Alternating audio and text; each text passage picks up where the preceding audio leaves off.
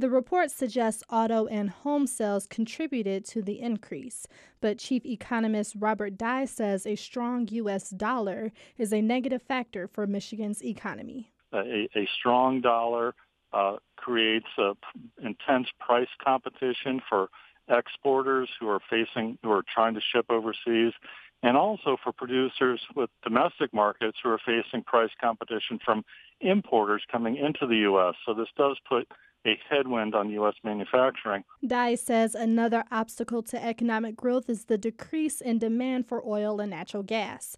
He says looking into the future, he expects auto sales to level out and for home sales to continue to boost the economy, though perhaps at a slower rate.